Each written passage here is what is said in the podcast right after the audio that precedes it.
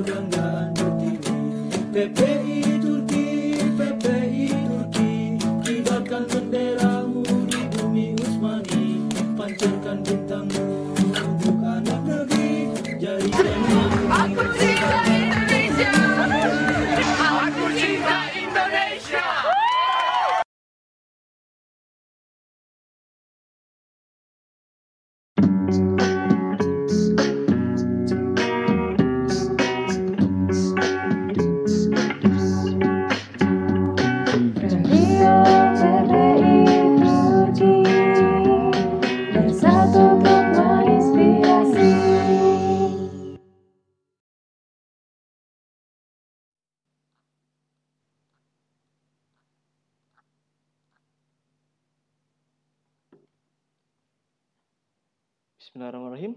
Indah bermalam pepohonan ara.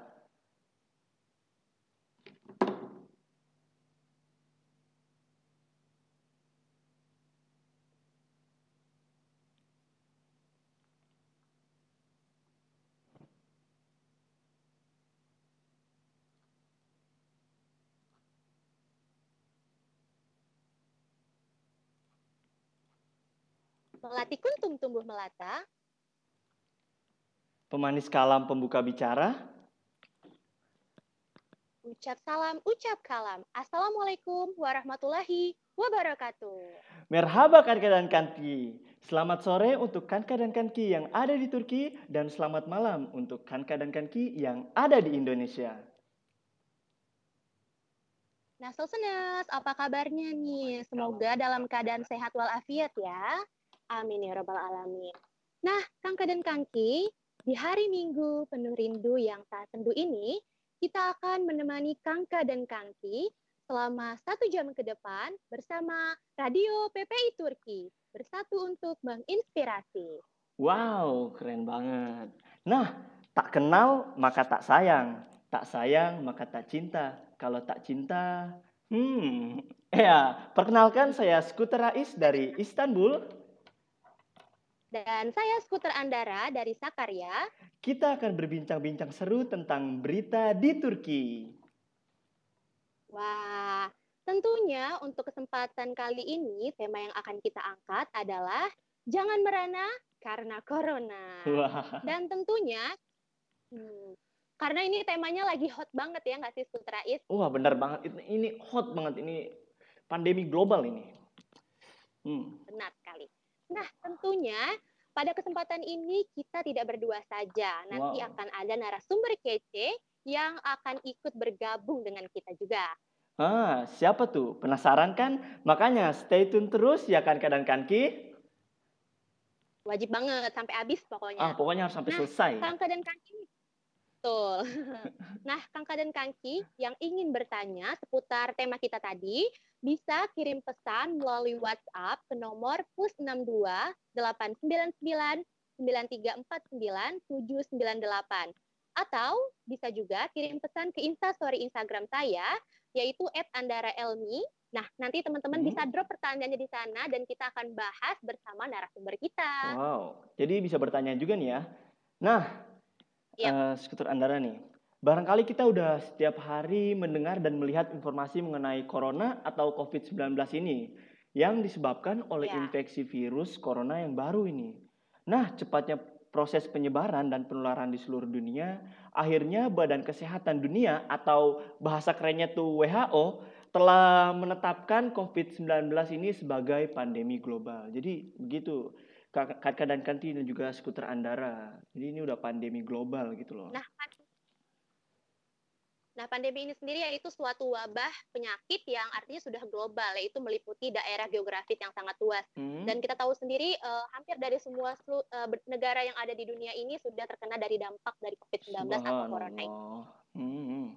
Nah, eh, skuter Andara, eh, boleh dong Mm. kita eh, tahu sedikit tentang gimana sekarang data-data terkini perihal corona di seluruh dunia. Coba skuter Andara bisa beritahukan kepada kanki kanka dan kanki yang juga ada di Indonesia maupun yang ada di Turki. Oke, boleh. Nah, ini mengacu dari eh, salah satu eh, statistik ya, dari Worldometer, di mana dari case coronavirus ini kasusnya di seluruh dunia sudah mencapai 1 juta 214.620 sangat disayangkan ya Rais. banyak banget ya. Nah kemudian eh, jumlah benar banyak sekali dan jumlah kematian eh, sudah mencapai 65.608 korban jiwa. Ya Allah. Tapi nah, samping itu tertutup kemungkinan ada harapan, masih ada harapan kan masih ada yang sembuh, masih ada yang sembuh. Masih masih jadi ada yang recovered itu Hmm? eh, ada 2.532.626. Jadi tidak tertutup kemungkinan bahkan ini bisa dibilang berbanding satu banding empat. Jadi harapannya masih lebih besar untuk bisa kembali sehat dan sembuh gitu ya. Betul. Eh, tapi bisa kita lihat sekarang eh, di seluruh dunia juga em, grafiknya masih terus menaik signifikan karena banyak sekali dari berbagai negara di dunia juga eh, sedang berada di fase kritisnya. Allah. itu di urutan pertama yaitu ada negara eh, Amerika Serikat Amerika eh, pertama. di mana kasusnya sudah betul eh, jumlah Hmm. kasusnya sudah mencapai 3.311.637. Ah, itu paling Kemudian banyak disusul tuh. oleh Spanyol paling banyak. Eh, kemudian disusul oleh Spanyol ada 130.759 Ya. dan Turki juga ternyata berada di urutan 10. Oh, Di tapi- maksud 10 besar maksud saya. Nah, kemudian kalau di Turki sendiri itu gimana Skuter Rais? Mungkin Nah. bisa dibagi informasinya untuk Rangka dan Kangki. Nah, jadi untuk di Turki ini sekarang sudah sampai ke angka 23.934. Itu angka yang cukup lumayan lumayan besar ini, 23.000 ini. Lalu yang meninggal, skuter Andara nih yang meninggal itu ada 501. Itu per 4 Nisan ya, berarti 4 Maret kemarin, 4 April kemarin ya. Iya. Nah, eh, tapi alhamdulillah nih yang yang recovered yang yang sembuh masih lebih banyak. Ada 700 ada 786. Alhamdulillah nih masih lebih banyak. Ya, kita Nah. doakan semoga em, eh, saudara-saudara kita yang mungkin eh, sudah terkena dampak dari eh, atau positif dari COVID-19 ini, Ya, eh, semoga diberikan kesembuhan karena tidak tertutup kemungkinan untuk bisa sembuh kembali atau pulih. amin. Ya jadi mental kita pun harus kuat gitu untuk melawan pandemi ini gitu ya. Karena selain dari eh, fisik juga itu psikologi juga sangat penting. Jadi Oh, kita tidak boleh banget. cemas, tapi harus selalu Pokoknya ini mental. Nah, Jadi ini ini apa? Gimana? Berbicara tentang eh, kasus di Turki sendiri. Iya, betul, betul. eh, dari kota-kotanya, dari ILC-nya gitu. Hmm. berapa ya kira-kira jumlahnya dan red zone gitu uh, tempat-tempat yang sangat bahaya sekali karena jumlah kasusnya banyak. Boleh dong dibagi informasinya kita bagi bareng-bareng. Nah, oke. Nah, mulai dimulai dari Kota Rais. Ini peringkat pertama nih skuter Andara, Kota Rais itu sendiri. Tempat di mana Rais tinggal. Istanbul itu Ya. sekarang ada 12.231 orang yang corona. Ini paling banyak skuter Andara. Banyak ya dari jumlah yang tadi ya, hampir 50% lebih berarti dari Oh. jumlah 23.000 tadi. Iya, udah lebih mungkin ya. Hmm. Kemudian disusul oleh Izmir itu ada 1105 Hmm. dan di Ankara ada 860. Oke. Lalu di Konya ada 601 dan terakhir di Kojaili ada 500. Ya, semoga 500 ya. cepat pulih Boleh lah. dong ceritain sedikit, Apa nih gimana Ya, sekutaran? ya. boleh dong ceritain sedikit gimana kondisi di Istanbul sendiri karena Rais sendiri dari Istanbul kan Ah ya. iya bener banget nih, apalagi kota terbanyak. Nah untuk Istanbul ini kalau dilihat-lihat ya, skuter Andara, eh, jadi Istanbul nih udah Hmm. kayak kota mati nih. Kalau di depan asrama Rais ini sepi banget.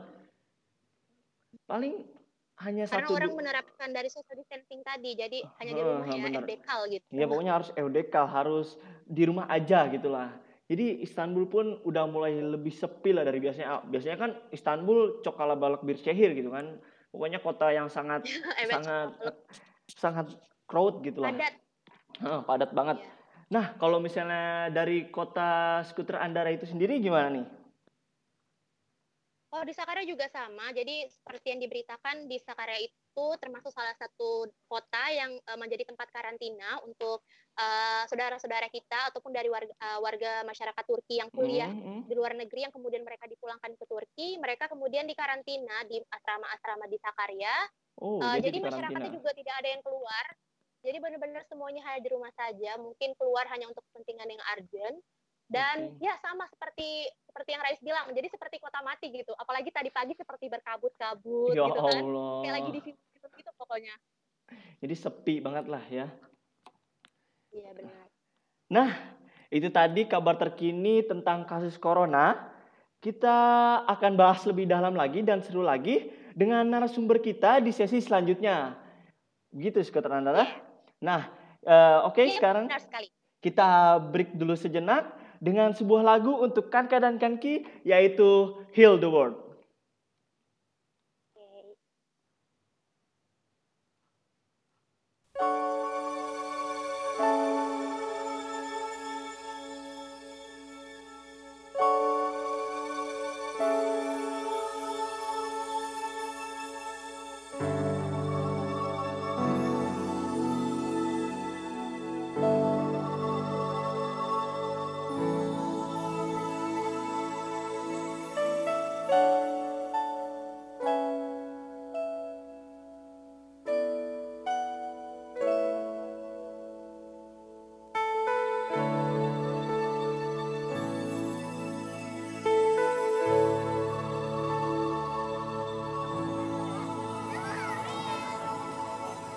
think about um, the generations and to say we want to make it a better place for our children and our children's children so that they they they, they know it's a better world for them and think they can make it a better place.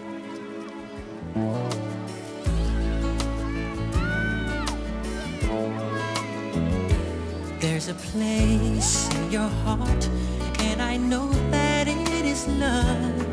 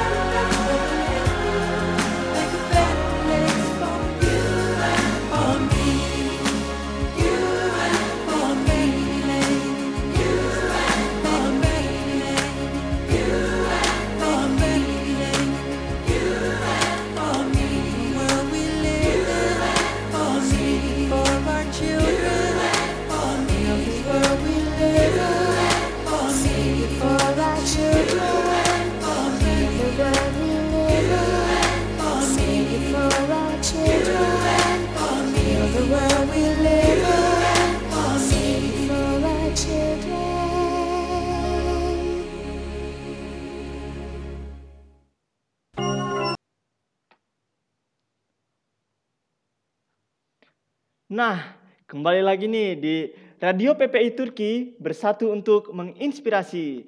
Gimana kan keadaan Kanki lagunya? Mantap kan? Semoga dunia cepat pulih ya seperti lagu ini Heal the World dari Michael Jackson. Hah, kembali lagi di Radio PPI Turki bersatu untuk menginspirasi. Nah, kan keadaan Kanki. Ah, Gimana lagunya? Semoga sesuai dengan judul lagunya gitu, Heal the World. Semoga dunia ini cepat pulih ya. Bener nggak, Skuter Andara? bener banget. Kita berdoa selalu, jangan berhenti berdoa. Karena insya Allah semuanya pasti akan berakhir ya. berakhir. Iya, bener banget. pokoknya. Semoga cepat berakhir lah. Kangka dan Kangki. Betul. Nah, Gimana? Kangka dan Kangki ini pasti sudah nggak sabar lagi menunggu perbincangan kita dengan narasumber kita. Wah, bener banget tuh. Pasti udah pada nggak sabar. Saya juga sudah tidak sabar. Jadi, siapakah dia? Nah, sebelum kita panggil siapa narasumber kita nih, Mm-mm. sebelumnya saya mau ingetin lagi, Kangka dan Kangki yang ingin bertanya itu bisa kirim pesannya melalui WhatsApp ke nomor plus 62 Heeh, bener. 899 9349 798 atau bisa juga kirim pesan ke instastory Instagram saya yaitu @andara_elmi Nah, bener banget. narasumber kita. Tidak asing lagi namanya. Kontributornya nyata dan langkahnya selalu menebar manfaat. Ya, siapa lagi? Kita ditemani oleh Ketua PPI Turki tahun 2020-2021 yaitu abang kita, Abang Usama Abdurrahman. Wah. Halo Bang, Assalamualaikum. Halo, halo, waalaikumsalam. Masuk ya? Masuk, masuk Bang. Masuk. Masya Allah. Bang Usama boleh dong kenalin dirinya dulu. Oh, kenalin diri ya. Oh iya Oke. dong Bang. Iya. Eh, nama Usama Abdurrahman ya, panggilannya Usama. Terus sekarang ngambil eh lanjut ya, sama info yang lain kan ya? Heeh, lanjut aja Bang. Eh, sekarang ngambil Master Filsafat Islam di Nesmet Erbakan University di Hmm. Konya. Asal daerah Indonesianya dari Jogja. Ya, Eh, itu kali ya. Ya. Ada lagi nggak? udah Bang. Mantap banget itu Sorry dah. nih, gue pertama kalinya di hadapan PPI Turki nih. Wah. Spesial. Ini untuk konten pertama kita kita ditemani oleh Ketua PPI Turki kita juga gitu. Spesial banget pokoknya. Eh, bang Usama gimana kabarnya nih Bang? Baik, baik. Ya masih FDK aja nih. Eh, EUDK lah ya, jadi di rumah FDK aja. ya. Saat ada perintah. Ah. Eh, Kalau di Konya ya, Bang? Ikonya aman sih, kondusif sih. kondusif. Aku di Ya. Merkes ya, di pusat kotanya. Eh, rumahku langsung di samping jalan besar gitu dan udah sepi banget apalagi hari Ahad gini sepi banget. Eh dengar kabar di apa namanya pusatnya mahasiswa di daerah Bosna sama di Ya. daerah yang lain juga sepi juga dan itu presiden baik sih maksudnya rakyatnya sadar Iya. gitu loh meskipun ada tetap satu dua yang tetap ke kafe gitu masih kelihatan Ya. Allah, masih ada ternyata juga ya. Tapi secara umum rakyat Turki benar-benar aware Secara banget umum. ya untuk masalah umum. em, social distancing. Nah, Iya. Bang Usama, pada diskusi kali ini kita akan mengangkat tema yaitu jangan merana karena corona. Ya nggak, ben- Sudrais? iya bener banget nih skuter Anda gitu Bang Usama. Jangan merana karena corona. ada yang mulai dari merana seperti Wah, atau gimana Iya benar. sangat merana Bang. Karena di balik corona ini ternyata masih banyak juga dampak positifnya dan juga hikmah yang bisa kita ambil. Nah, langsung saja nih Bang Usama. Kita mau tahu nih Bang Usama, Kangka dan Kangki Radio PPI Turki, Hmm. sebenarnya bagaimana kondisi terkini dari para pelajar di Turki menurut pantauan PPI Turki sendiri? Oke eh, menjawab itu barangkali kami PP Turki ngasih disclaimer dulu ya Iya, Boleh, boleh. boleh Bang. silakan. Boleh banget. iya iya Ya, jadi PPI Turki itu kan eh, kurang lebih mau bagaimanapun tetap terbatas ya akses informasinya itu Iya bener. Jadi yang kami dapatkan informasinya kan tentu apa namanya dari teman-teman ketua PPI Turki, dari teman-teman wilayah, Hmm. kemudian dari teman-teman satgas gitu kan ya. Dan terutama dari teman-teman ketua PPI Turki, dari teman-teman PPI wilayah itu eh, harian kita dapat update-nya dan itu juga kita apa namanya jadikan satu, kita arsipkan ke dalam satu database gitu. Mm-mm. Jadi pergerakannya ada tiap hari dan memang apa ya cukup banyak ya eh, masukan dari teman-teman atau keluhan dari teman-teman juga yang sedikit banyak juga udah dibahas di beberapa pertemuan baik dengan eh, teman-teman ketua PPI wilayah maupun bahkan sama Pak Dubes kemarin ya termasuk di waktu kita on air ini di waktu yang sama teman-teman di daerah Angkara, Konya dan Esparta juga ada virtual visit ya sama Hmm. Pak Dubes semoga itu juga apa namanya sinyal baik buat teman-teman biar lebih tenang menghadapi wabah ini. Eh, kalau kondisi pelajar eh, umumnya tentu ini ya terbatas apa ya eh, tidak terlalu baik dalam arti kita tidak dalam situasi normal gitu. Yang kuliah sudah jelas kita akan apa namanya tidak bisa tatap muka sama dosen-dosen kita Mm-mm. semuanya langsung karena tim ya langsung kelas jarak jauh ada yang online dan sebagainya Hmm. kalau eh, masalah-masalah yang dihadapi banyak ya dan itu dinamis ya dari awal sampai sekarang dan itu utamanya berhubungan sama kebijakan-kebijakan pemerintah Turki yang itu dinamis juga kan ya karena ada Hmm. jenjang-jenjangnya itu dan itu bisa dimaklumi sih untuk menahan apa namanya persebaran apa namanya penduduk juga untuk biar tapi di waktu yang sama tidak panik gitu. Hmm. Nah, waktu awal-awal sekali kan yang langsung dihadapi sama kita diliburkan ya dua atau tiga pekan waktu itu. Iya benar bang. Kemudian teman-teman kita dari Turkinya langsung balik ke daerah asalnya masing-masing Mm-mm. karena apa namanya pertimbangannya tentu kemungkinan terburuk nggak akan dalam waktu dekat eh, situasi mempulih gitu jadinya eh, apa sih namanya eh, makanan persediaan logistik dan sebagainya kalau itu harus ditanggung oleh asrama-asrama mereka masing- masing-masing kan tentu akan sangat menyulitkan makanya harus pulang. Nah kita ini yang sebagai pelajar terutama yang di asrama ini yang pertama kali dapat kesulitan ya karena kita di wilayah kita masing-masing harus dijadikan di satu tempat gitu untuk mempermudah controlling dan apa namanya logistik juga. Ya, bahkan ada yang sempat berkali-kali gitu ya dipindahnya. Sakarya tempatnya Andara termasuk yang berapa kali Iya. tuh? Saya tahu tapi itu pun permasalahannya juga. iya dan sangat kilat ya dalam waktu sejam bahkan kurang harus apa namanya eh, prepare untuk keluar dari asrama sebelumnya. Dan itu kan terjadi juga di beberapa wilayah yang lain. Apalagi yang waktu awal-awal sekali itu ketika pemerintah Turki langsung memberikan kebijakan eh, warganya yang pulang dari umroh langsung ditempatkan dan dikarantina di waktu itu kalau tidak salah di Ankara sama Konya ya. Mm-mm. kemudian Iya, setelah Ankara dan itu ah, setelah itu memulangkan apa namanya pelajar-pelajar mereka sendiri yang dari luar negeri dari Amerika dari Eropa Timur Eropa Barat dan sebagainya dikembalikan itu masuk di Sakarya sama Samsung kalau nggak salah ya. Nah itu yang Sakarya, Samsung. menyebabkan, betul, menyebabkan harus tadi itu.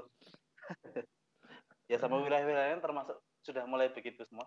Itu Hmm. masalah yang pertama harus pindahkan repot lebih-lebih eh, ini ya pekan lalu sudah di beberapa asrama harus mulai bayar sendiri makannya dan sebagainya. Iya termasuk benar di kita juga permasalahannya. Di luar itu juga di awal-awal dulu sekali kita juga dapat permasalahan diskriminasi ya. Kalau kita keluar terus uh, uh, wajah kita wajah Asia dijauhi dan sebagainya. Cuma memang itu kan berbanding lurus dengan ketaatan kita sama pemerintah. Kalau kita nggak ke ruang-ruang publik kan nggak akan mungkin juga kita dapat diskriminasi Heeh, bener dan banget.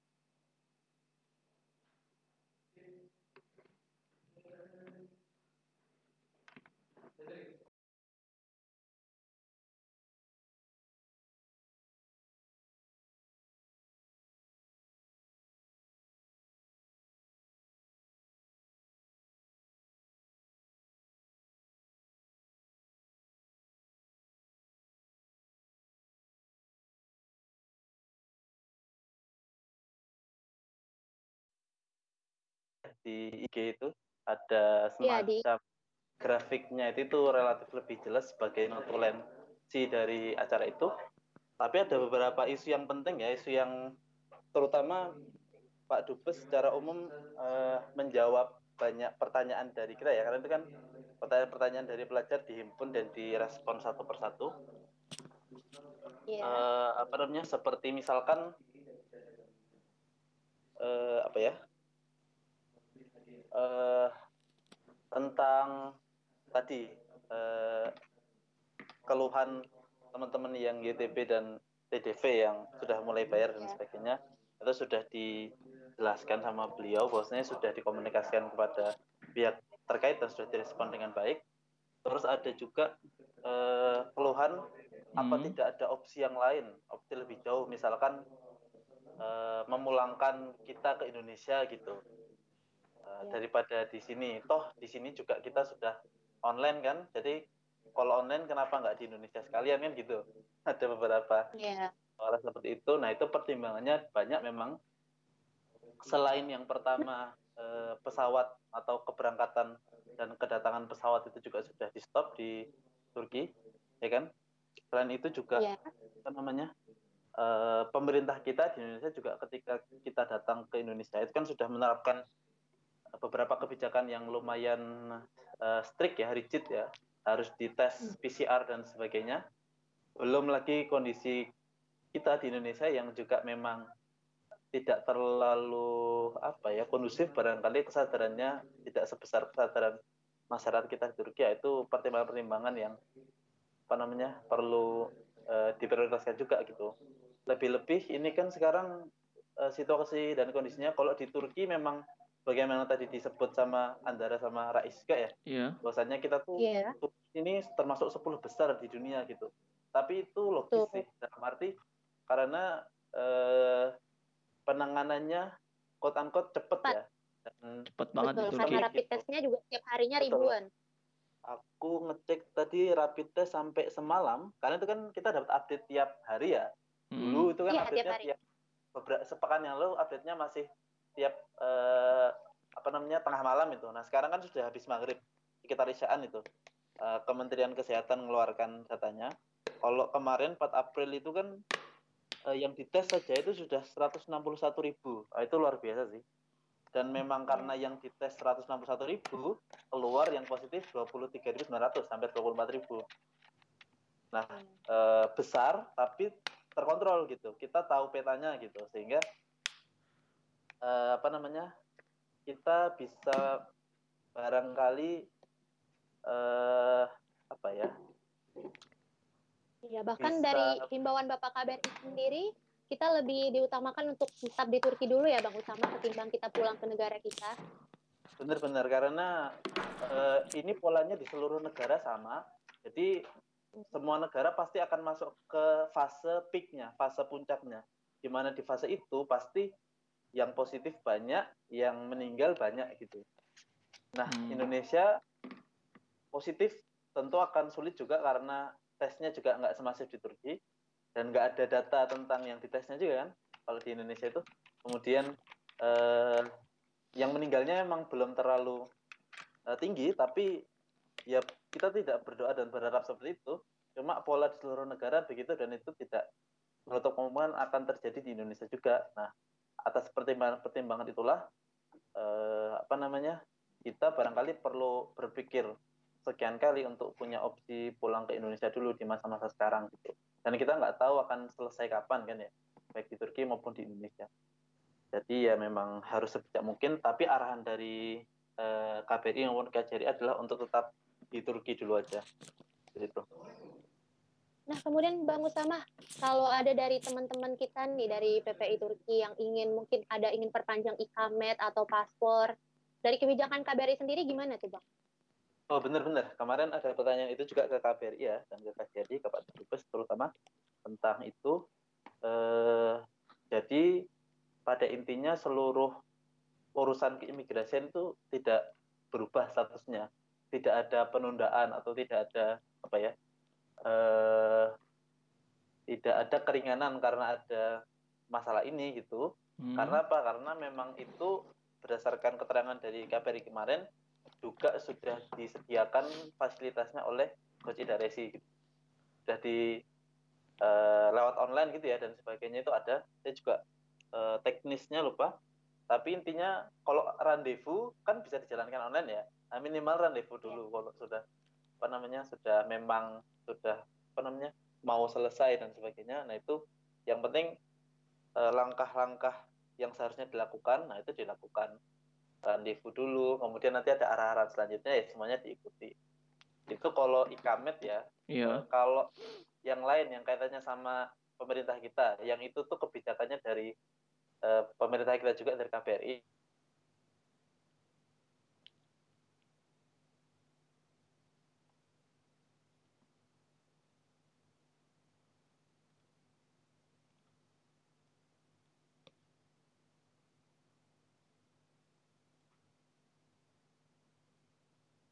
Iya, Bang.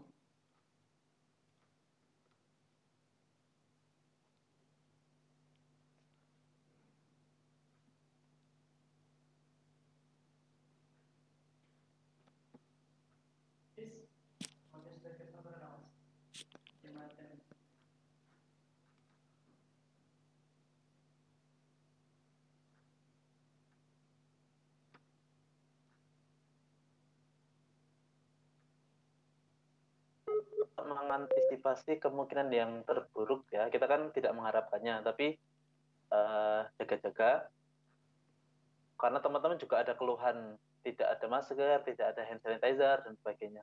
Maka nanti ke depan kalau situasinya makan sulit em, pangan susah dan sebagainya nah, itu tentu kita nggak berharap itu sekali lagi ya. Tapi Iya, Bang. eh, kita kalau nanti pelajar-pelajar maupun WNI secara umum kalau kita butuh bantuan dari KBRI dan KJRI maka basis bantuan itu kan data gitu makanya kita harus memastikan data kita masing-masing itu ada di KBRI gitu. nah ini kaitannya dengan lapor diri nih ini ada fenomena yang menarik dari lapor diri itu Apa tuh, Bang? jadi kalau berdasarkan data di imigrasi Turki itu estimasi WNI kita itu barangkali berdasarkan keterangannya Pak Dubes itu di atas 4.000 gitu. Banyak juga ya? Benar-benar. Eh, itu eh, apa namanya? Elemennya banyak ya. Ada elemen pelajar, ada elemen yang lain gitu. Hmm. Nah, kemudian dari 4.000 itu sampai rapat kami terakhir dengan Pak Dubes di bulan eh di bulan di Kamis lalu ya itu Iya. kurang lebih baru 1.500an sampai 2.000 aja data yang masuk. Jadi baru Pokoknya setengahnya gitu ya? Iya bahkan belum sampai dan eh, kami belum dapat datanya tapi estimasi kami pelajar lebih rendah lagi kan gitu. Nah pelajar di kita tuh ada berapa di Turki itu? Eh, ini angka kasar juga karena data validnya kita yang benar-benar valid masih juga dalam proses di PPI Turki ya maksudnya. Nah eh, estimasinya itu barangkali 2.700an pelajar kita di Turki dan sekitar hampir seribuan tuh sudah di Sulaimaniyah gitu dan itu datanya ada sendiri sementara di pelajar kita yang non non Sulaimaniyah berarti itu Iya. sekitar 1.600 atau 1.700an Hmm. sementara eh, data yang tadi ada di lapor diri itu 1.500 sampai 2.000 dan itu nggak mungkin pelajar semua. Berarti ada gap antara jumlah pelajar eh, yang diestimasikan ada di Turki dengan data lapor diri. Oleh karena itu arahnya adalah eh, teman-teman sekalian yang belum melaporkan diri segera laporkan diri di apa namanya eh, tautan yang sudah disediakan sama KBRI juga. Nah itu untuk memastikan kita terdata dan nanti kalau ada langkah-langkah tertentu yang harus diambil, nah itu bisa jelas dan tepat sasaran. Itu sih secara umum Hmm. infonya. Jadi harus daftar diri bagi yang belum ya, Bang ya? Benar-benar. Nah, nah Bang, lanjut nih. Eh, kita bahas sekarang bahasnya lebih lebih santai lagi kali Bang, lebih ke PPI Siap, nih, siap, ya. program-program serius PPI. banget ya. Heeh, makanya nih. nah, Bang, kan Sorry nih, ini jadi lagi kayak horor gitu ya. Enggak juga sih. Oh, enggak sih Bang, sebenarnya santai juga nih. Nih Bang. Kita butuh yang informatif. Heeh, bener banget Bang. Eh, Soalnya kan bahasnya juga corona nih Bang. Nah Bang, Benar. eh kan ini sekarang pemberlakuan social distancing gitu ya, jadi eudekal gitu kan, tinggal tinggal di rumah gitu ya, gak ke mana-mana. Nah, eh, bagaimana kelanjutan program kerja PPI Turki nih bang? Ya, itu dia. Pasti kan tumbuh masalah baru gitu bang. Benar-benar. Ya. Paham. Oke. Jujur aja PPI Turki dan seluruh PPI wilayah terganggu ya Iya. aktivitas. Kemarin ketika kita selesai musta dan sebagainya itu agenda terbesar yang terdekat bukan dari PPI Turki sih karena PPI Turki kan juga masih nyusun ya. Iya. baik personal maupun programnya.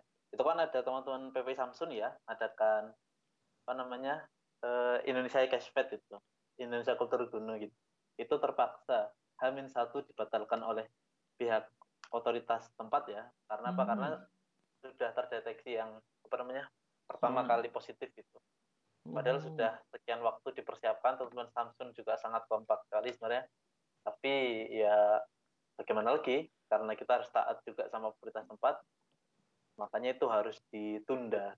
Nah begitupun agenda-agenda PPI Turki selanjutnya dan PPI wilayah tentu.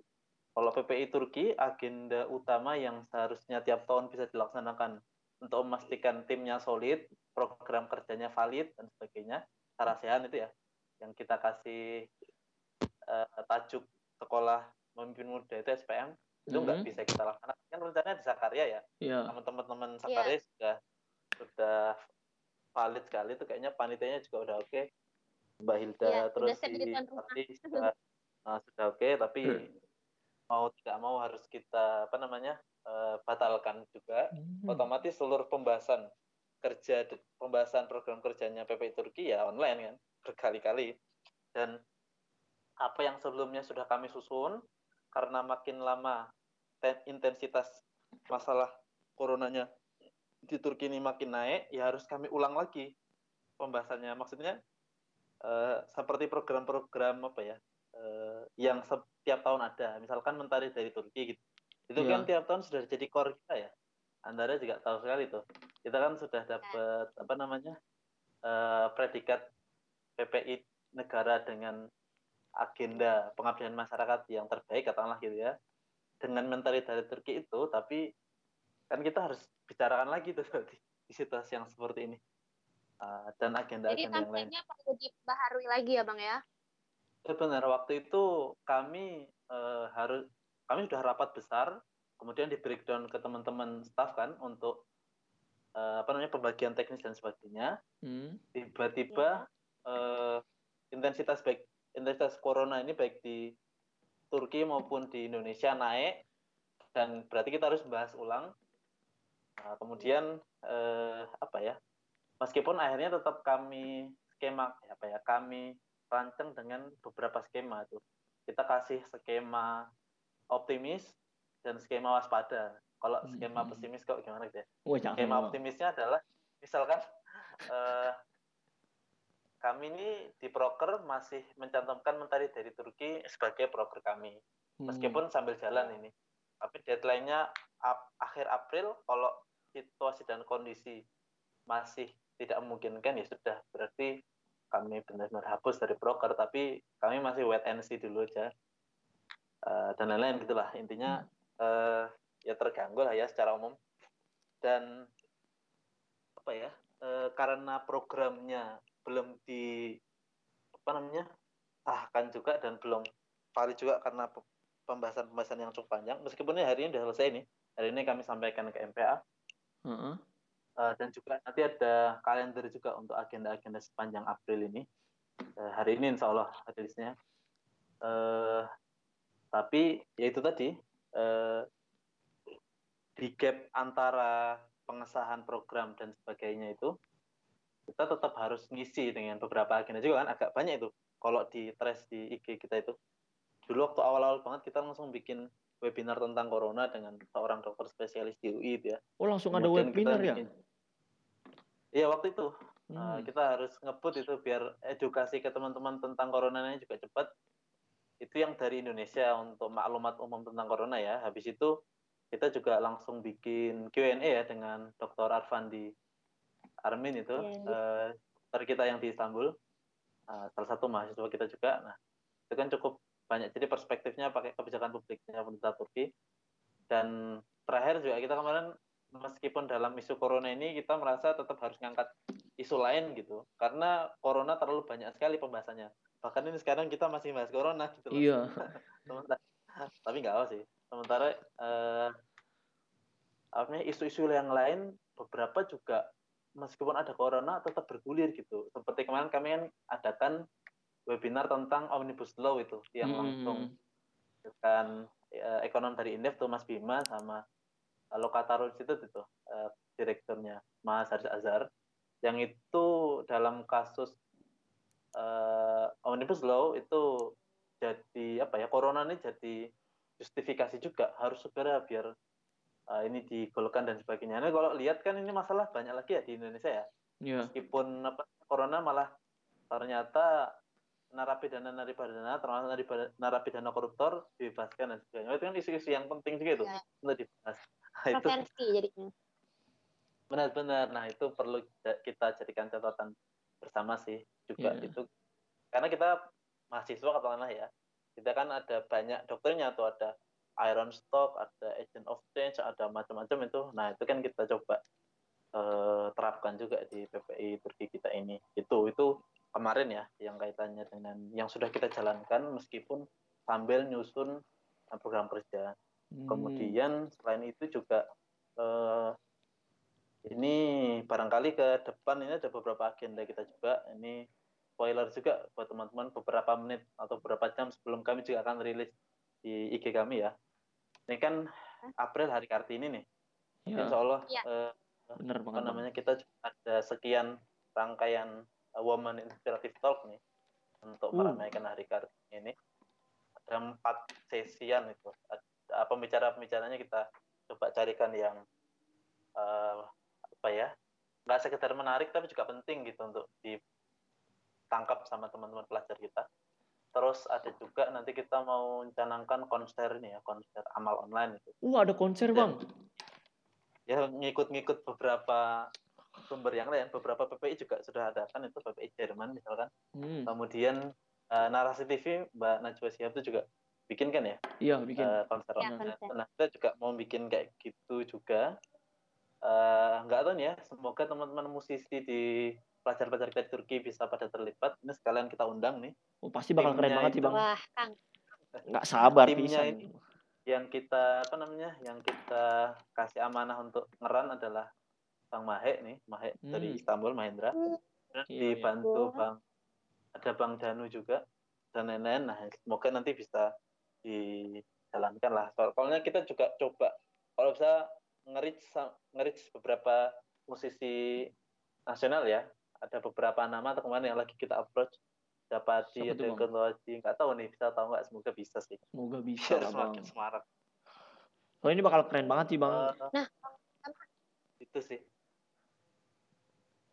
Nah, Kang Kadang Kangki pastinya juga bakal nunggu program dari PPI Turki. Jadi walaupun rebahan di rumah, tapi tetap ngelakuin hal-hal yang produktif. Kita tunggu Bener, nih Bang program dari PPI Turki ya Iya, Bang. Bang. Bener banget. Ditunggu, Bang. iya iya Kalau menurut Bang Usama sendiri nih, kita sebagai pelajar, gimana sih kita menyikapi dampak dari corona ini? oke Boleh sih. Eh, eh, yang paling dasar adalah tetap tenang ya Tenang. jangan Harus panik tenang. gitu karena ketidakpanikan kita tuh aset terbesar gitu. karena kalau kita panik itu segala sesuatunya pasti sulit justru akan memperbesar masalah yang kita hadapi gitu kemudian apa namanya taat dengan arahan dari pemerintah tempat kan Ya. sekarang sudah lebih ketat ya Iya, ketat banget, Bang. atas 65 tahun dan di bawah 20 tahun udah nggak boleh keluar ya kan Heeh. kemudian kalau salah keluar keluar rumah sudah harus pakai masker ya ini tadi kami Betul. eh, apa namanya eh, barangkali di beberapa swalayan gitu kita masuk sana harus pakai masker gitu. Itu apa namanya eh, perlu dipertimbangkan juga untuk keluar dan tidak itu. Sehingga apa namanya benar-benar apa namanya aman lah. Nah selain itu juga tetap ini ya dijaga kepercayaannya sama KBRI sama KJRI sama PPI karena terutama KBRI sama KJRI itu kan memang ditugaskan ke Turki untuk melindungi kita gitu. Iya. untuk memberikan bantuan ke kita kalau kita ada permasalahan Eh, paham itu kemudian tetap Nah, kemudian ada PPI Turki juga. PPI Turki juga ini ah, kami pribadi itu kan dapat amanah dari teman-teman sekalian. Eh, itu kami berusaha untuk menjalankannya dengan baik. Baik PPI Turki maupun PPI Ulahi ya kan semuanya amanah dari pelajar-pelajar juga kan. Nah, silahkan keep in touch dengan seluruh eh, elemen tadi. Eh, pastikan nggak sendiri ya, karena itu kan eh, semuanya pasti update tentang corona itu. Dalam arti semuanya tanggap kalau ada permasalahan tentang itu. Hmm. Eh, sehingga apa sehingga benar-benar kalau ada masalah benar bisa ini selesai gitu Langsung tertangani gitu Bang Lel ya. tertangani ya meskipun ini ya tentu kita juga paham bosnya baik PPI, KBRI maupun KJRI juga punya keterbatasan masing-masing dan Hmm. juga punya prioritas tadi yang bermasalah nggak cuma kita pelajar ada gelin ada buruh migran ada terapis spa. Nah itu tentu yang diutamakan mana dulu yang paling apa namanya kritis yang paling Hmm. emergensi. Nah, baru yang lebih rendah tingkat apa namanya keemergensi keemergensiannya dan seterusnya. Oh, itu sih.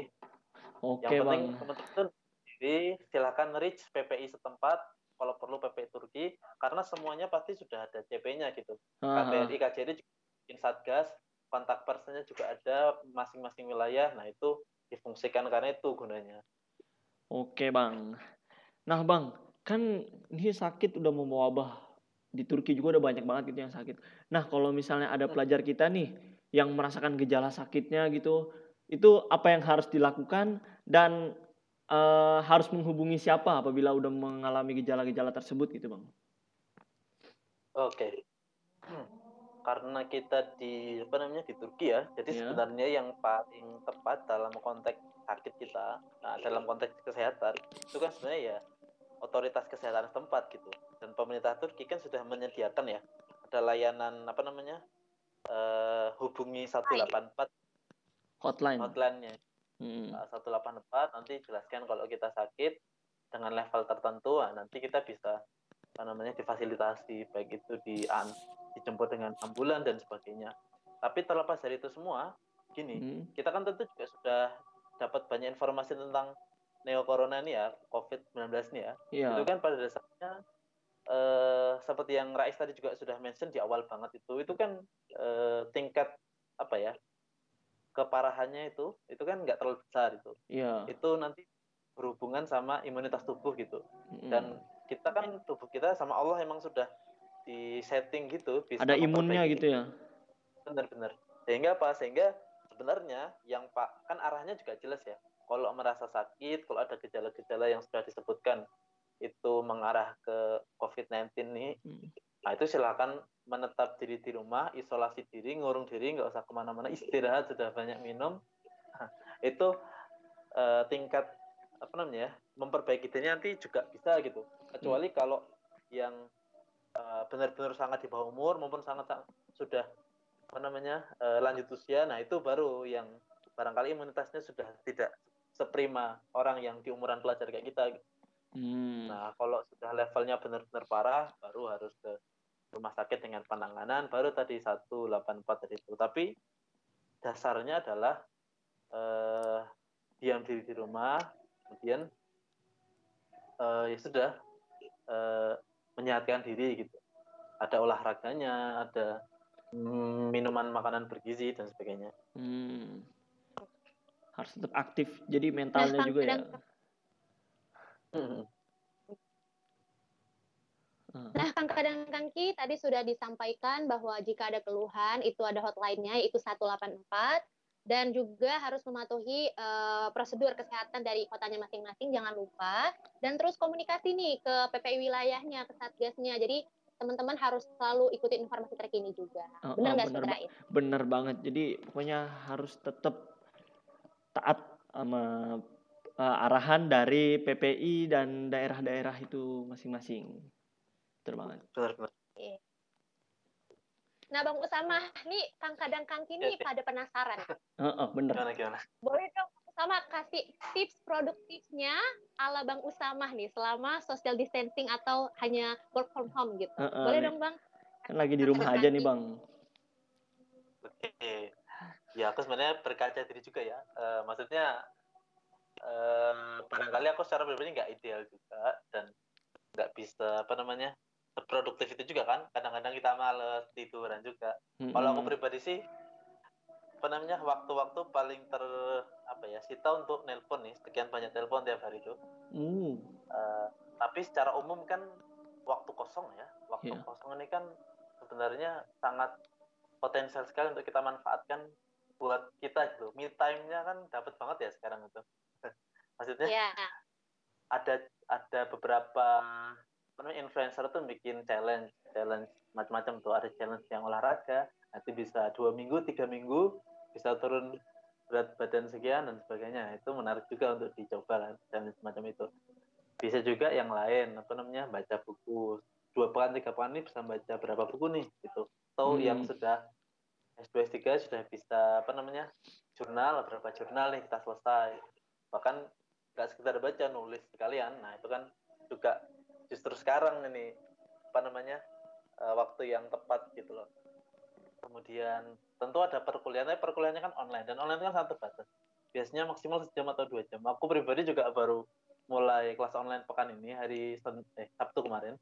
Full eh, satu hari masing-masing dosen dua apa namanya satu jam aja satu jam lebih dikit lah. Hmm. Nah, di luar itu kan tadi ya bisa atau yang lain yang lebih eh, apa namanya asik, yang lebih enjoy, ngabisin film gitu. Tapi filmnya film-film yang bermanfaat gitu, yang Oh iya bang. yang ngasih insight banyak gitu loh. Di Netflix kan banyak ya, Heeh. Maraton Itulah. film bang. bener. Atau nugas, Aduh, kalau yang S2, yang S3, yang sudah mulai nulis, nah ini waktunya benar-benar buat nulis nih. Uh. Jadi banyak tugas juga bang ya. Hmm, aku alhamdulillah ini nggak terlalu sih. Cuma satu aja kemarin prepare untuk apa namanya presentasi. Eh ternyata ada corona nggak jadi presentasi. Ya sudah rangkuman atau resume dari eh, materi yang harus aku apa namanya eh, presentasikan tinggal ditulis, kirim aja. Usah banyak presentasi. Itu Hmm. aku sih. Ada beberapa teman-teman yang lebih ribet daripada itu. Nah itulah waktunya untuk apa namanya benar-benar memaksimalkan tugas-tugas kita, belajar kita dan lain-lain. Ibadah juga, tilawah juga sekarang waktunya nih ngafalin Quran tuh. Bisa barangkali. Alhamdulillah. Barangkali tiga pekan, empat satu bulanan nambah satu juz kan lumayan ya. Wah Kali. lumayan bang. Ya benar. Atau dua juz apalagi ya, luar biasa sih. Nah, eh, Kadang-kadang. gimana skuter Andara?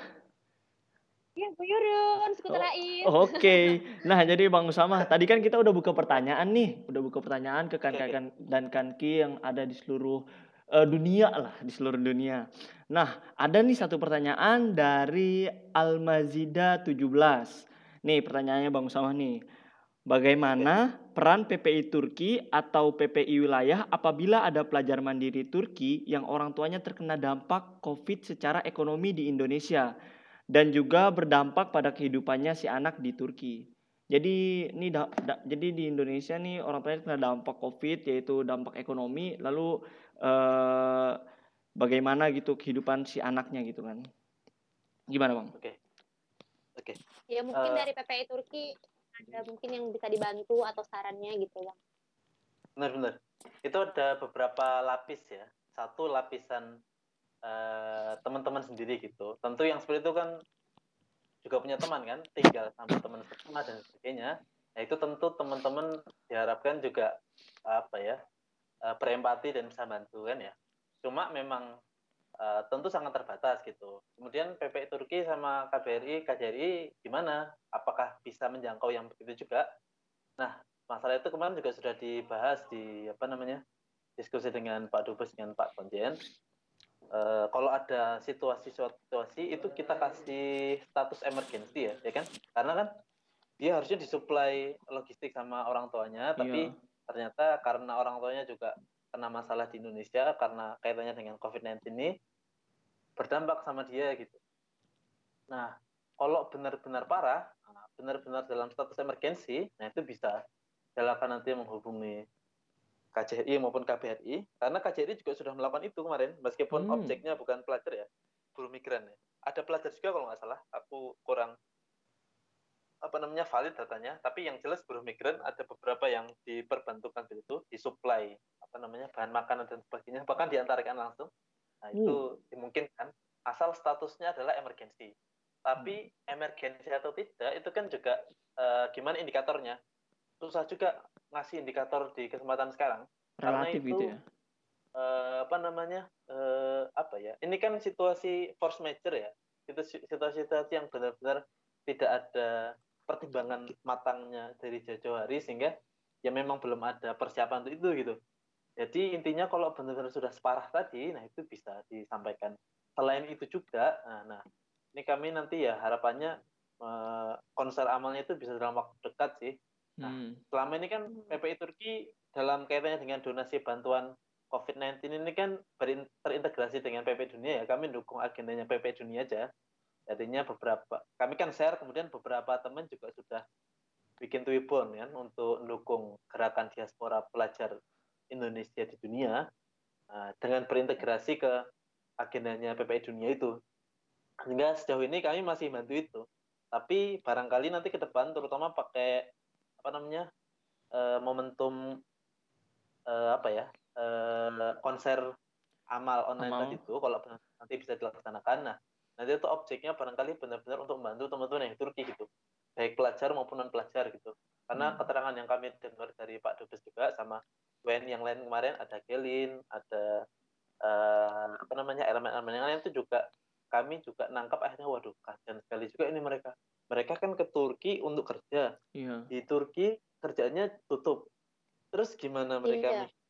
Padahal mereka dapat gaji katakanlah ya di Turki juga bukan sekedar untuk membiayai diri mereka sendiri, tapi juga untuk dikirim ke Indonesia. Mm-mm. Nah, dan itu jumlahnya nggak sedikit gitu, itu seribu ada itu. Uh, banyak ya. Makanya ah, meskipun level kesulitannya berbeda-beda ya, tapi yang segmen itu itu jauh lebih sulit gitu daripada pelajar secara umum ya. Kalau pelajar secara khusus yang kata di eh, res sampaikan barangkali juga ada.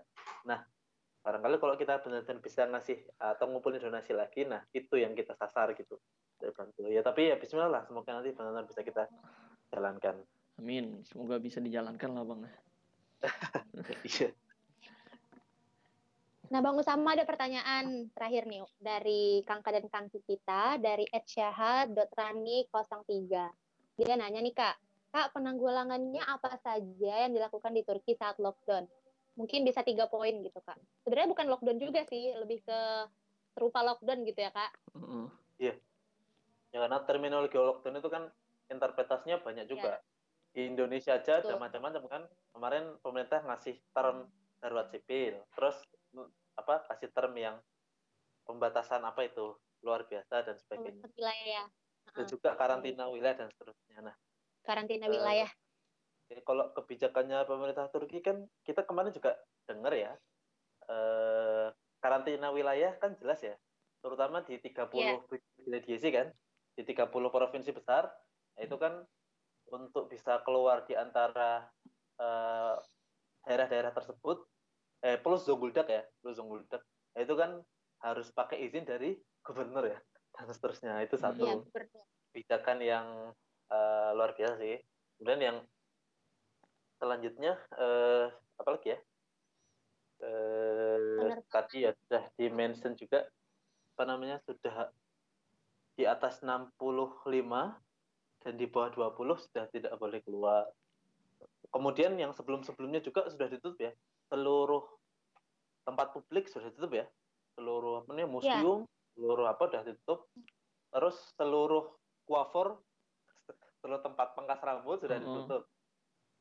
Nyisa apa? Nyisa yang akses-akses sehari-hari kayak swalayan dan sebagainya itu yang buka cuma Masih tinggal buka. itu kan. Iya. Nah, apa namanya, itu apa ya? Di antara ketegasan yang dilakukan sama pemerintah Turki dalam bentuk kebijakan sih. Hmm. Udah udah belum ya? Udah kali ya? Udah bang. Terakhir dong Bang. Nih bang, pertanyaan ada terakhir. pertanyaan terakhir bang. Terakhir ini terakhir benar nih. Eh, saran dan pesan semangat untuk Kanka dan Kanki Radio PPI Turki ini bang. Apa bang? Saran dan pesan semangatnya. Oke. Eh mana ya? Khusus untuk teman-teman pengurus radio PP Turki ya? Eh, semuanya bang. Untuk Kanka dan Kanki pendengar. Oh, kakak semuanya. Iya. Eh, kalau teman-teman yang di Turki eh, kita perlu bersyukur karena kita ada di daerah yang sejauh ini sangat proaktif dalam menghalau wabah COVID-19 ini. Barangkali bisa kita jadikan kita rekam sama-sama. Kalau perlu ditulis Eh, barangkali minimal beginilah sebuah negara bisa mengelola masalah gitu mengelola masyarakatnya. Sehingga apa namanya eh, masalah ini besar memang tapi tidak meresahkan publik gitu kita ada kejelasan di situ nah itu penting juga jadi bekal kita teman-teman di Turki ya eh, barangkali ketika kita balik ke daerah kita ya kita bisa memperbaiki daerah kita masing-masing di Indonesia Amin. kemudian apa eh, ada pepatah Arab bagus dia Oh, apa tuh bang? Syabab rob wal jidata mafsadatun lil mari ay mafsadat Insya Allah. Eh, sesungguhnya kekosongan masa muda dan Mhm. harta nah, adalah faktor-faktor yang paling merusak dalam diri seseorang. Nah, kalau kita punya tiga-tiganya itu, nah kecenderungan kita untuk rusak itu gede gitu. Nah, sekarang kan gitu ya. Iya. Biasanya kita nggak faruk nih, biasanya kita nggak kosong karena kita ada kuliah, kita ada tugas dan sebagainya. Ini sekarang kosong nih. Apalagi kita masih muda nih, sama-sama pelajar nih.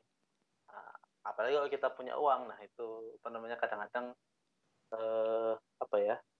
Kita bisa maksiat gampang gitu loh. Nah itu Hmm. kita hindari lah. Jadi waktu-waktu kosong semacam ini, yuk kita sama-sama eh, apa ya?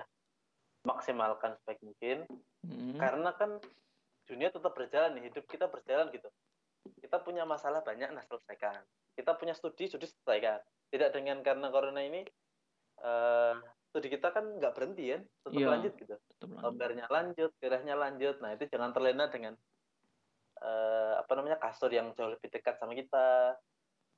Dan Hmm. lain-lain. Nah sehingga apa? Sehingga ketika nanti wabah corona ini sudah turun sudah merendah intensitasnya nah kita juga sudah bisa masuk kembali ke ritme normal gitu. Move onnya cepet gitu lah. Gitu. Oke bang. Makasih banyak bang eh, pesan semangat eh, sarannya untuk kan dan kanki juga semua. Ini sangat menginspirasi dan memberikan kita semangat banget nih bang. Untuk mulai produktif. Ya, tentunya Gimana? betul sekali. Pokoknya Bang Usama, kita doain semoga program-program PPI Turkinya juga terus berjalan. Amin. Eh, lancar juga Oh. ya. ya diberikan kesehatan kita semuanya nih Kangka dan Kangki dan tentunya semoga corona ini segera berakhir. Amin. Iya. Ini harus segera berakhir. ada ini nggak ada kata terakhirnya Bang? juga nggak ada Bu. epilognya juga nggak nanti Gimana bang? Mohon maaf bisa diulang Bang? Iya. Eh, ada momen buat epilog juga nggak nanti atau sekarang aja atau gimana? Boleh sekarang? Epilog. Boleh Bang, closing statementnya dari Bang Usama. Iya. Itu kita bakal tutup. Itu maksudnya. Oh. Eh, oke ini aku merepresentasikan PPI Turki ya. Maksudnya BPH PPI Turki ya. Karena teman-teman semua kan yang di Turki terutama kan eh, anggota atau bagian dari keluarga besar PPI Turki gitu. Hmm. Kali kami mau ngasih penekanan aja. PPI Turki bukan punyanya BPH, apalagi ketuanya. Mhm. PPI Turki bukan punya ketua PPI Turki, ketua PPI Turki. Ini punya semuanya. Program memang kami susun, program dijalankan sama BPH, tapi di luar program-program yang kami sudah susun, ya. Karena nanti kan kami akan eh, apa namanya rilis tuh programnya. Teman-teman bisa ngecek tuh. Nah, di luar program-program yang kami susun, nah itu teman-teman sekalian kalau punya ide, punya saran, punya aspirasi, eh PPI Turki ngadakan ini dong, PPI Turki ngadakan ini dong, dan sebagainya itu silakan ya. Karena kami sudah sudah ngelis banyak sekali di Hmm. Musta kemarin kita sudah dap- dapat 28 eh, aspirasi ya. PPI Turki kalau bisa gini BPH-nya. Banyak juga ya Termasuk- lumayan. Iya 28 P- eh, PPI Turki eh, Musta depan harus sudah menyiapkan uang 2000 tele ya. Itu kami juga ngeri-ngeri sedap itu mendengarnya. Cuma ya bismillah lah, kita bisa insya Allah. Itu dari Musta aja kami dapat Kita 28. Betul. Kemudian kami dapat juga dari apa namanya? Kami kan kemarin sepekan yang lalu ya kalau nggak salah YouTube itu kami bikin pekan aspirasi. Itu kan kami menjaring aspirasi-aspirasi. Itu ada banyak sekali. Kami catat 180 eh 108 aspirasi masuk. Jadi Hmm. Masya banyak Allah. Banyak ya. iya ide-ide teman banyak gitu. Cuma yang akhirnya kami tuangkan ke dalam proker kan yang bisa dijangkau oleh teman-teman BPH gitu. Hmm. Sementara terlalu banyak potensi teman-teman yang barangkali butuh juga disalurkan atau diaktualisasikan. Nah, kalau ada aspirasi teman-teman yang sudah disampaikan maupun belum disampaikan, tapi belum ada di proker, nah itu silakan sampaikan ke kami. Barangkali kita bisa jalankan bareng-bareng gitu. Nggak Hmm. harus seorang BPH yang menjalankan BPH itu kan, termasuk Ya. ada radio BPH itu, ada majalah dan lain sebagainya. Nah, elemen-elemen itu semuanya yang kita harapkan bisa kerja bareng-bareng, bisa berpadu untuk berkarya, padu karya deh. Wih, Jelas berpadu. Karya deh. keren banget. Baik, Bang Usama. Dari kita oleh kita untuk kita ya, Bang Usama.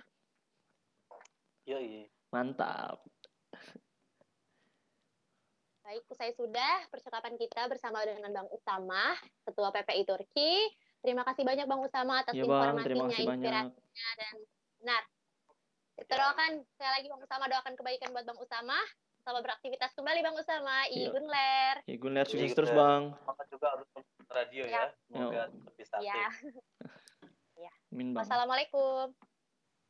Waalaikumsalam warahmatullahi wabarakatuh. Nah, gimana skuter Andara? Nah, Kang Kadang Kangki, usai sudah kita, akhirnya kita sampai juga di sesi akhir kita. Mm-mm. Tentunya buat Kangka dan Kangki kita tidak perlu cemas, tapi kita harus selalu waspada, jaga kesehatan, sering untuk mencuci tangan, jaga kebersihan, makan makanan yang sehat, tetap berolahraga, tetap berbahagia.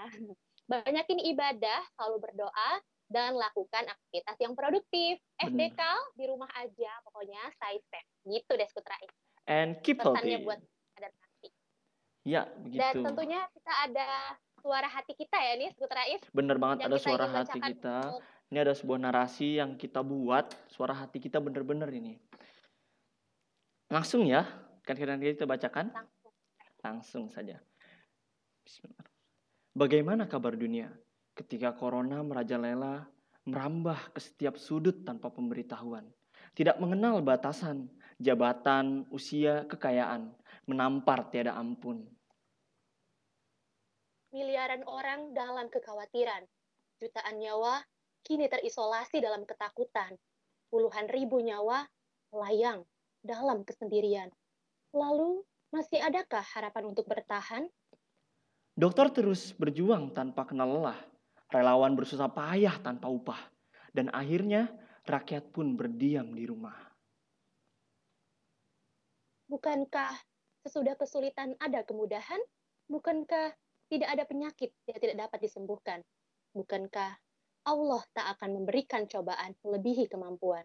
Sekarang, masih adakah kesombongan dari diri kita? Menyadari bahwa kita adalah makhluk lemah yang tak berdaya Yakinlah Allah Maha Kuasa. dan kita teruslah berdoa. Wow, itu dia narasi kita. Eh, sampai sudah kita di penghujung siaran pada hari ini.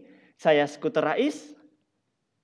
Dan saya Skuter Andara, Mohon maaf apabila ada kesalahan dalam tutur kata dan bahasa.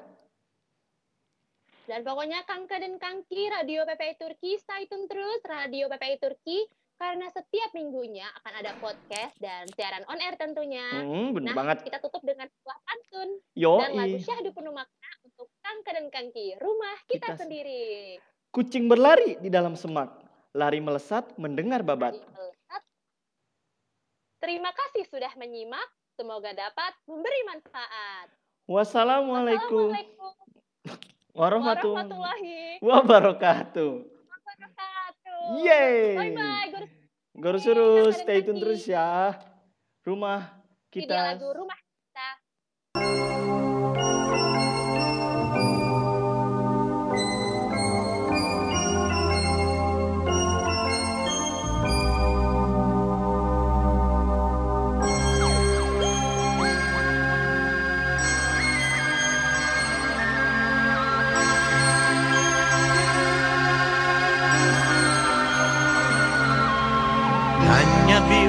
bambu. Tempat tinggal kita Tanpa hiasan Tanpa lukisan. Ber beratap jerami Beralaskan tanah. Namun semua ini punya kita. Memang semua ini milik kita sendiri.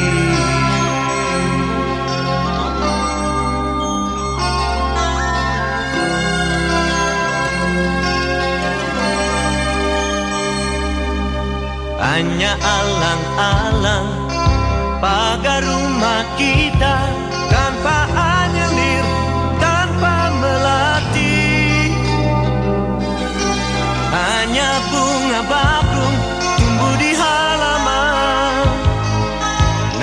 semua itu punya kita.